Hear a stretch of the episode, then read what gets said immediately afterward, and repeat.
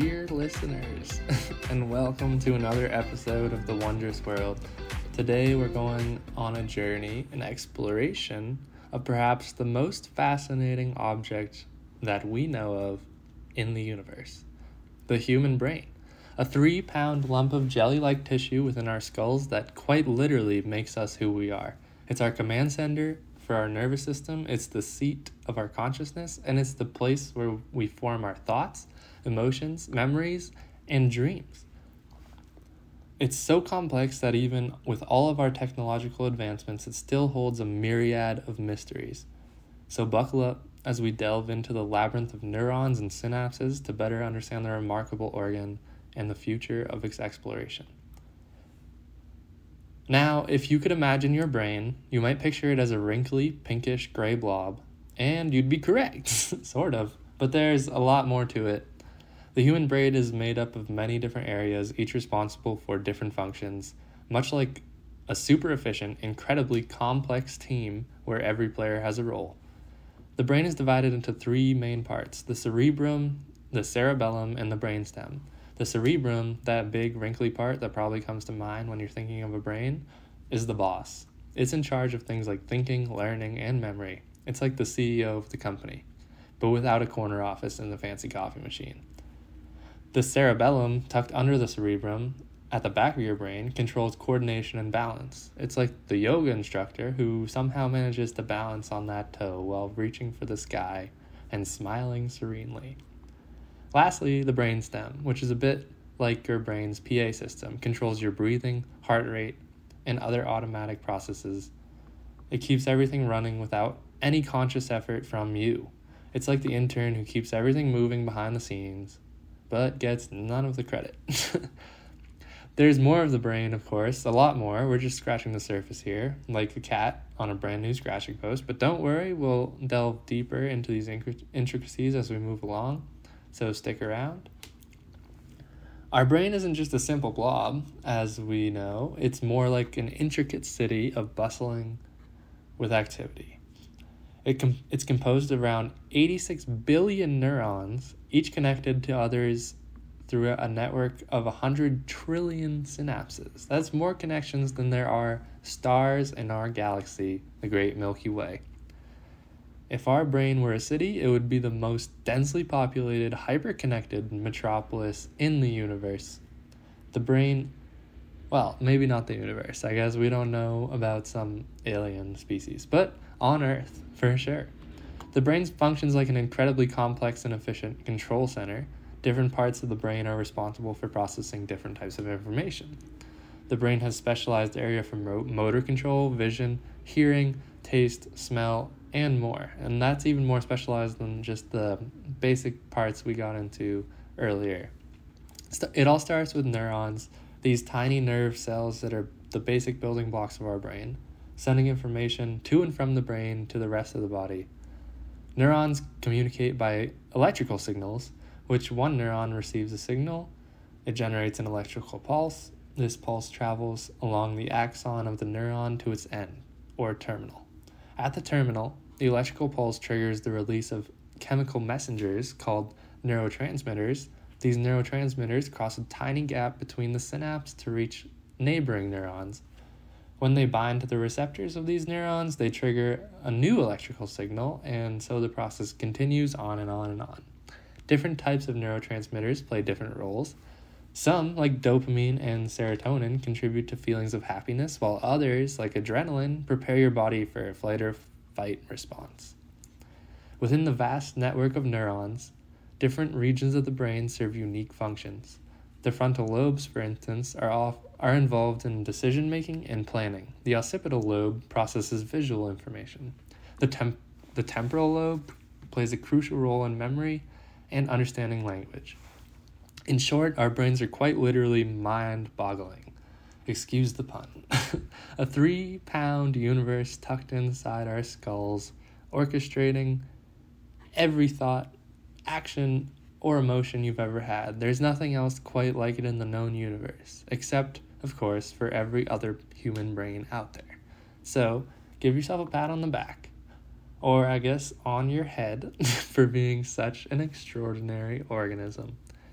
Despite our understanding, there's still so much mystery shrouded in the brain, like a puzzle that we're still piecing together. With each new discovery, we unravel another layer of the mind's profound complexity. Cognitive abilities are the higher level functions that set us apart from other species. These include skills like problem solving, abstract thinking, understanding, learning, and memory. It's no secret that the human brain is unmatched in its cognitive abilities, at least to other animals on Earth. Even though the, even the most advanced supercomputers in the world still don't really hold a candle to the complexity and especially the efficiency of the human mind. But have you ever wondered how it's all possible? The prefrontal cortex, located at the front of the frontal lobe, is largely responsible for these skills. It plays a crucial role in, de- in decision making, social behavior, and expression of personality. It's like a CEO of our brain, supervising and controlling all the other parts. Our ability to learn and remember is another fascinating aspect of our cognitive prowess. Have you ever thought about why you can remember lyrics of a song that you haven't heard in years? That's because of your hippocampus at work, a small region of our brain that's critical for memory formation. And then there's language. The ability to produce, understand, and interpret complex languages is an incredible feat of the human brain and only known to humans, really. Other animals can learn some words, but nowhere near the amount that we can. This involves several areas of the brain, including Broca's area, which is involved in speech production, and the Wernicke's area, which is important for understanding speech. The interplay of these areas of the brain allow us to reason, plan, solve problems, and think abstractly. However, as remarkable as these abilities are, it's equally important to remember that our cognitive abilities can be influenced by a variety of factors, including our physical health, mental health, lifestyle, and environment, even. Consciousness, the state of being awake and aware of one's surroundings is one of the great mysteries of the human brain. It's the subject of countless philosophical debates and scientific studies, and yet we still don't fully understand it. What we do know is that consciousness arises from the activity in various parts of our brain. The thalamus, a small structure in the center of the brain, seems to be a key player in the game. It acts like a relay station directing sensory information to different areas of the brain for processing. The cerebral cortex, the brain's outer layer, is also essential for the conscious thought.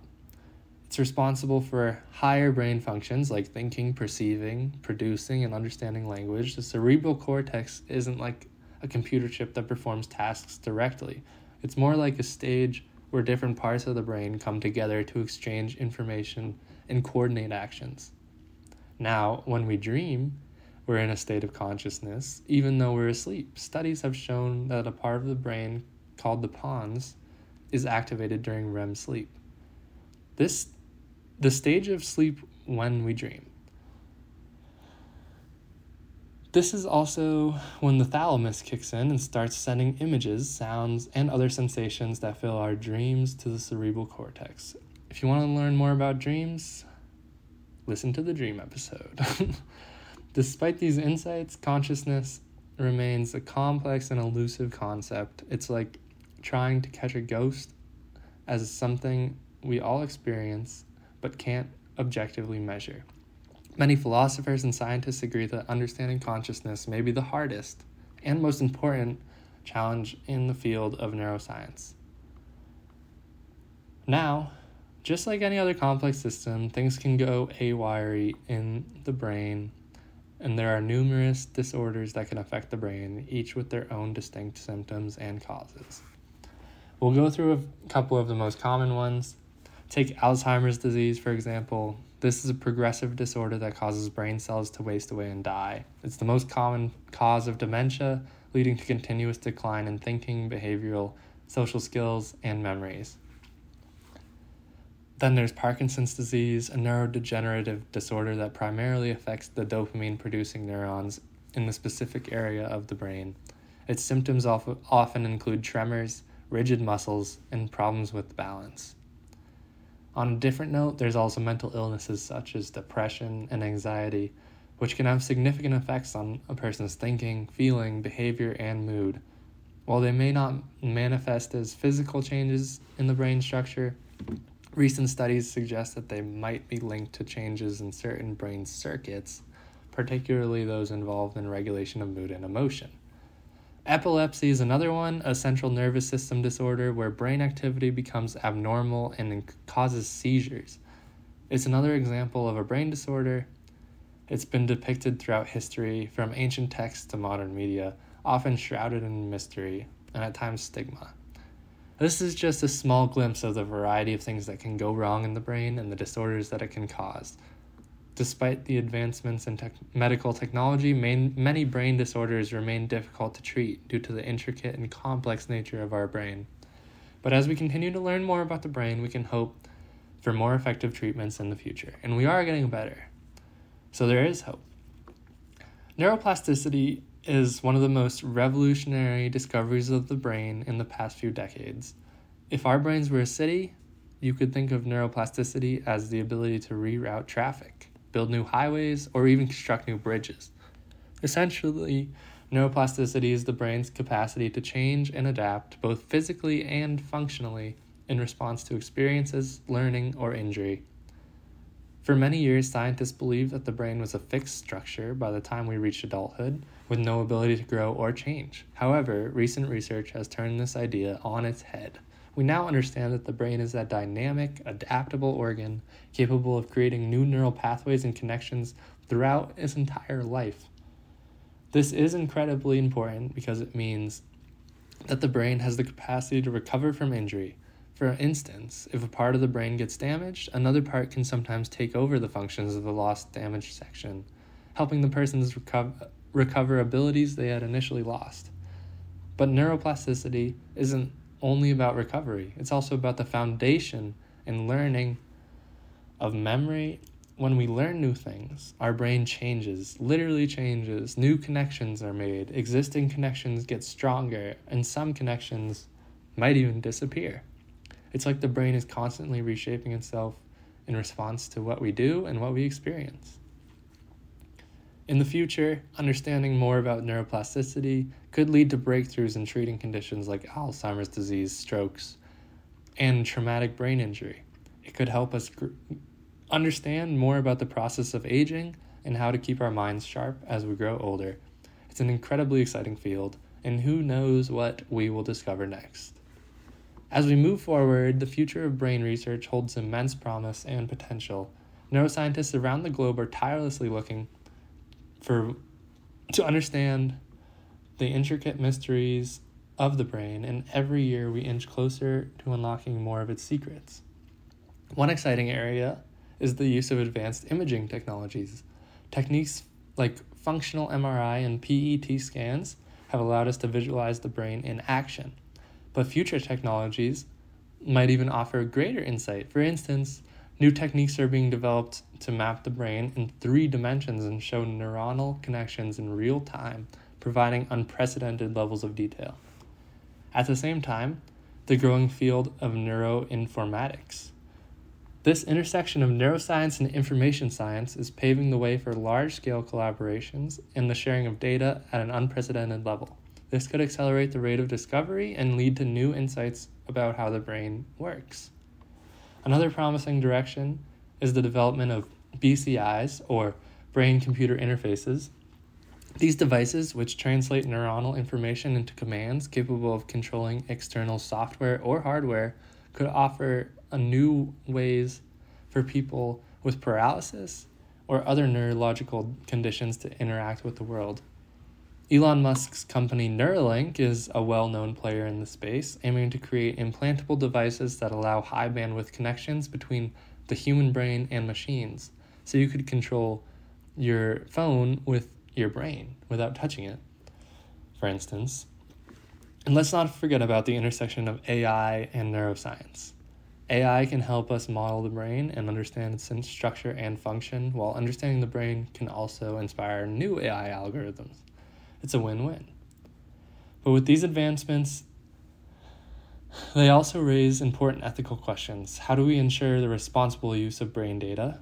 How do we navigate the ethical implement, implement, implications of potentially being able to read minds or modify brain function? These are all questions we'll need to grapple with as we move into this uncharted territory. All in all, the future of brain research is full of potential and it offers an incredibly exciting time to be involved in the field. The advancements we make could change our understanding of who we are as a species and fundamentally transform our society. As the saying goes, the brain is the final frontier, and we are only just beginning to explore it. Explore it. And that, folks, brings us to the end of our pseudo deep dive into the fascinating world of the human brain. We've navigated its complex structure, marveled at the cognitive abilities, pondered the mystery of consciousness, and perhaps even the essence of our being. It is without a doubt one of the most intriguing frontiers of scientific research. However, despite all the progress we've made, there's still so much we don't know. Each answer brings a dozen new questions, and that's the beauty of science and indeed the brain itself. It keeps us curious, it keeps us learning, it keeps us evolving. So here's to the human brain, the most complex structure in the universe that we know of, housed in the three pound space between our ears. Remember, the brain is wider than the sky, as Emily Dickinson once wrote. And on that note, we'll wrap up this episode. So stay curious, listeners, and you can follow us on Twitter. Um, we also post fun facts and stuff. It's at Wondrous World PC. If you prefer to listen there, we're going to be posting the episodes on Twitter. So, yeah, give us a follow and look forward to the next one.